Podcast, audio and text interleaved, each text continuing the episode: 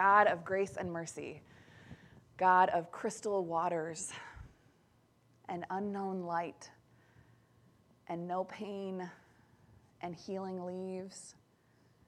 Meet us where we are today. Meet us in our pains and in our joys, in our mess, in our um, convictions, and in the things that we're confused about. Meet us in who we are in this moment, in this time, because you have shown us that you care. That you care about this world, that it will be your dwelling place, that it will be your home. And while it is ours, help us to know you in it, to see you in it, to see what will be, what can be, and how we might be a part of it. In Jesus' name we pray. Amen. so, if you could bring up our first image. Do we have? Okay, so who knows what this is? Yeah, very close. Anybody spend a lot of time on Pinterest or with Oprah fans? This is a vision board, my friends. This is a vision board. so, this is a vision board that someone made for their life. They want to incorporate sustainability in their life. I think they want to incorporate Jolly Buddha into their life. That's how I'm interpreting this guy over here on the left to have more calm from the heart. This is their vision board. I'm going to show you another one. There's a new a second image our dream board. So this is a family. We want to own, and it looks like they want to own the biggest house in the world with a pool, but that's what they want, okay? And so they're thinking about it. We want to see. They want to see all of the things, all of the places. We want to give. They want to give to animal shelters and to kids with needs. So they're really trying to envision what life is going to be. This is another way that a dream board, a vision board can look like. And then let's go to the third one. so this is a vision board by someone who has far better handwriting than I, someone who did a lettered vision board, right? Um, run, everything from run three miles to take an online course to be persistent in the face of failure, right? Big values and little things. These are vision boards, which have been quite popular over the course of the last several years. Uh, if you have Pinterest or have used it to plan something, right, you've had an online vision board of some kind. Uh, and there's a lot about vision boards that I find to be uh, theologically not quite right? So the idea that by creating a vision board, you will make it happen in your life because of the secret forces of the universe, not so much my bag, right? But I think there is something powerful about envisioning our greatest dreams for our lives and for the world. There's a reason that people do this, and there's a reason that they feel impacted by it. Um, there's a reason that people keep on making these things, even when not everything on their board comes true. And I think part of it is that this is a part of what being a human is. Um, we live in a world that is imperfect, whether it's imperfect in little ways or big ways, even if we're really happy in our lives, you know, the, the sidewalk outside is still broken. Or even if we're really happy in our lives, there's still that one family relationship that like might really go down the tubes at Thanksgiving. Um, there's these imperfections of living in the world, and one of the ways that we hold on as human beings, living in our own messed upness, living in the world's messed upness, is through hope that things can be different, is through hope that things can be better, that there's a different vision, a different image, a different possibility for what the world can be. Hope is really food for, for us, for humans, in a way that um, I think just like it's important to make sure you're getting your water every day and your oxygen every second, you need to find a way to sustain hope inside of yourself. A vision that things could be different, a vision that things could be better. I don't know that on the tiny island of Patmos to where he was exiled, John had the resources to make a vision board of quite this style or quality. Um, but I do think that the John who wrote Revelation, the John who had been imprisoned by an empire, the John who had been separated from everyone that he loved, the John who saw his faith community in his eyes failing to stand up for what it should be for, and instead succumbing to the pressures of a world of war, I think that that is a part of what Revelation was for him. Was that kind of sustaining hope, that kind of sustaining vision, particularly Revelation 21, that the picture that the Holy Spirit had given him of how things could be changed his life so much changed his ability to sit through the bad parts so much that he had to share it with the world. Right? There's something about having this strong sense that things can be better, that things can be good, that allows us to get through anything. And I think that's what happened to John. We tend to miss it, though, um, because of all of the really scary stuff that comes first. the visions in Revelation of how cruel people can be to each other, of how much war can be a part of the nature of the universe. And people, because of the clarity around the hard stuff, tend to forget that it ends on this note of hope tend to forget that it also has this thread, the book, of an extraordinary vision of people living peacefully and in justice with healing for all and community for all. If you look up Revelation 21 and 22, you'll find a lot of folks who, bless their heart, I think are really trying to understand the Bible and are really trying to be faithful people, but who spend all of their time arguing over whether, like, is the city that's being described a cube or a pyramid? Right? What are the 12 fruits of the trees? Should we be eating figs or plums?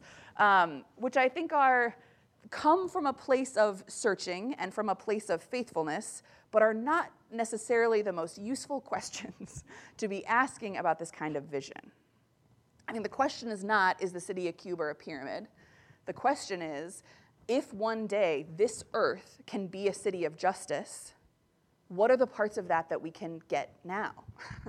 what are the parts of that that we can do now? If we are people who truly believe that God will make God's home here, that God has made us capable of living in a place of healing and power and justice and love and care and safety for all, what parts of that can we access now as people who God created to live together as one community? A place, imagine that, a place where everyone can live in peace. And imagine it not just as like that thing that you talked about in third grade that's the end of a kumbaya song, but like really as a promise that all of us who have ever existed, there is a place that God will make for us where all of us can live in peace. And not only that, God's gonna make it out of this place. If you have any friends who are really into the rapture, or if you are one of those kids who like read every single Left Behind book when you were nine, um, this, as someone who grew up non religious and came to the Bible late, is one of the things that I find the most confusing about that whole story is that Revelation is really clear that like the good stuff happens here. You don't want to be raptured and taken away. Heaven is coming here. It's earth that's being turned into this beautiful dream vision. It's earth that's being turned into the kingdom. God doesn't abandon it for not being good enough. God sees all that has been good about it and makes it into the best that it can be. the earth is a good place to be, it's where God's going to make God's home.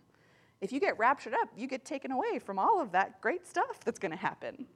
Um, but I think it's a natural impulse in humans to assume to assume that the good end of the story is that we get taken away from all this. Because we don't have hope that all this can become as good as it can get.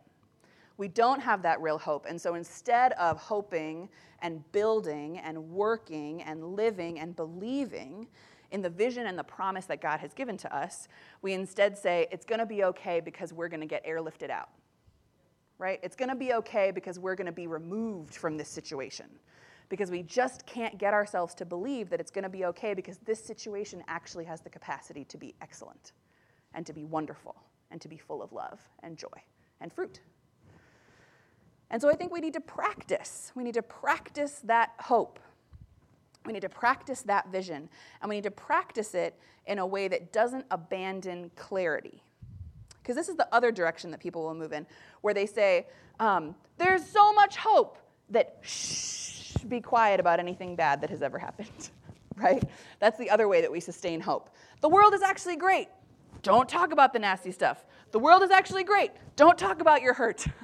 um, my, my, one of my seminary professors used to call this uh, like a people who skip Holy Saturday. We want to get to Easter Sunday so quick uh, we just like skip the part where Jesus is actually dead and like all hope is lost, right? that's that's a real part of the story. That's like a third of the 3 days is that things are bad and hope is lost. That's a part of our story. Jesus joins us in being people who have lost hope and then says even given that kind of clarity, that kind of realism about how hard things can be, about how unequal they can be, about how painful they can be. Even if we are totally clear and totally realistic about the dragons and the fire, hope is available. We neither have to pretend that the answer is leaving or that the answer is that the painful stuff like is really not really real and you know it's just all in our minds. We can be totally clear about how hard it is and believe in hope. I think this is why so often um, you'll hear people quote Reverend Dr. Martin Luther King's I Have a Dream speech, wanting to forget everything that he ever said about how hard it is, right? Because, yeah, yes, yeah. because we've lost the capacity to think that someone could have a dream while being clear about how far away we are from it. They, we think that he must have been a you know, cotton candy guy instead of believing someone could see how awful it is and his faith in God and his faith in his call. Because he was a man, right, who was not just a social activist, but like believed that in a kitchen one day God had given him a mission that was worth dying for. That he could see clearly how bad things are and still have hope because of the God in whom he believed and he painted a picture with his words about what that would look like, about what our children would look like, about what our society would look like. And that picture sustained him not because he needed the fluff, but because he saw how crappy things were and still believed in the power of God and the power of this earth to be a place where heaven and earth became one, to be a place where the kingdom would be realized, to be a place where good things can happen because God is real and is who God says God is. So we need to practice that kind of hope where we're really realistic about the situation and yet we hope. I'm really hoping we're having a conversation afterwards that I hope all of you can join, conversation after our second worship about our anti racism audit that we've been doing for the last 15 months an audit of where the church is at on our um, institutional practices and our cultural practices uh, on race and being together and being one community.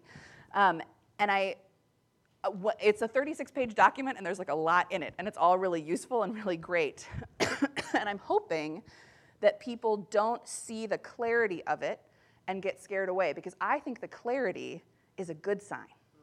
It's a sign that all of us who created it all of us who filled out the surveys all of us who gave the interviews have clarity around the things that need changing and we're still here because we really believe that UVC can be everything it says it wants to be, which is a community for everyone, where justice and equality can be realized. So, I, so we're going to practice having hope and also being realistic. So we're going to practice having hope today, uh, which means you get to color. So I'm going to show you a couple things and talk to you about that. But in the meantime, this is going to go around. Everybody take some markers, some crayons, some colored pencils, whatever speaks to your heart. If we start, everyone will only have one or two colors. So you're going to have to talk to your neighbors to get the colors that you want. Make a friend. Um, so uh, this is one person's who, who thinks in words, right? This is a person who thinks in letters. This is one of their visions of Revelation 21. God's dwelling place is now among the people, and they imagine all of the colors and the world being filled with light. That's how they imagine this. Let's go to the next one. This is someone's vision board of the city of Jerusalem, right? This is what almost all depictions of Revelation 21 look like, is they're very sort of literal it looks like Jerusalem, but with a lot of light, uh, which I think is like, I get why people think of it that way, but I also think it's a lot more than that. We have the capacity to imagine much more of what it would mean to live together and what of what it would mean to live into God's promises. And I think, do I have one more or am I lying to myself? Yes, I do. So this is a person who's a little more of like a modern graphics person, and they're imagining, right, children and lions and people having fun by a lake and everyone fulfilled and how they are. And so whatever it is to you that it means for God to make all things new, whatever it is that you need to hope for, whatever it is that feels the farthest away to you, but feels like it would be good, I want you to draw it. So we're going to hand out some uh, blank paper. We got some blank paper here, but then we also, if the blank paper scares you, we have an I am making everything new bird. and we have a like little nature scene with Revelation on the bottom. So I am so serious about this coloring, and I don't want any of you to feel like you're being little kids or like it's silly. Um, I think part of what we've talked about with Revelation is that John, by embracing vision, by embracing the side of himself that is imagination, finds a new way to the Holy Spirit that just rational words don't get him. And I think all of us need that in our prayer life. I would seriously commend to you if your prayer life has felt a little bit dry lately, a little bit empty, a little bit hard, you don't know how to approach God, you don't know what to talk to God about. Coloring is actually a really, really beautiful way to reconnect to God from the places inside of yourself that haven't learned how to be suspicious about what God is saying to you, that haven't learned how to put up a wall between you and God. And so I am serious about us trying to color and us trying to envision, and it doesn't have to look pretty, but it just has to be whatever is on your heart that you need practice hoping for. So practice hoping with these papers and crayons and pencils and pens. We'll get some more out there to you, and you can share with a friend. Um, but practice hope by envisioning it for yourself, and we'll do a little sharing at the end. And so if you want to keep drawing, keep drawing. Uh, I would hope that you share this with one person or at least keep it in your heart as a practice of hope, as a practice of vision. Um, if this felt satisfying to you, this isn't going to work for everybody, so if it's not your bag, don't do it again. But if this felt satisfying to you, um, try this as a prayer practice, either over a scripture or over people's names. Often people will find praying with coloring to be helpful in terms of envisioning a different future, envisioning the presence of God in someone's life, in the life of our community. Um, so practice hope this week. Not hope that is false, hope with clarity. Because that's a hope that roots itself not in our power or our vision, but a hope that roots itself in God. that God is real and God really means what God says. And if God is real and we can trust God, then we can find these visions within ourselves. We can find the ability to work towards them because it's not our power that needs to move us or sustain us or energize us. There is a greater power upon which we can call, for which we are grateful.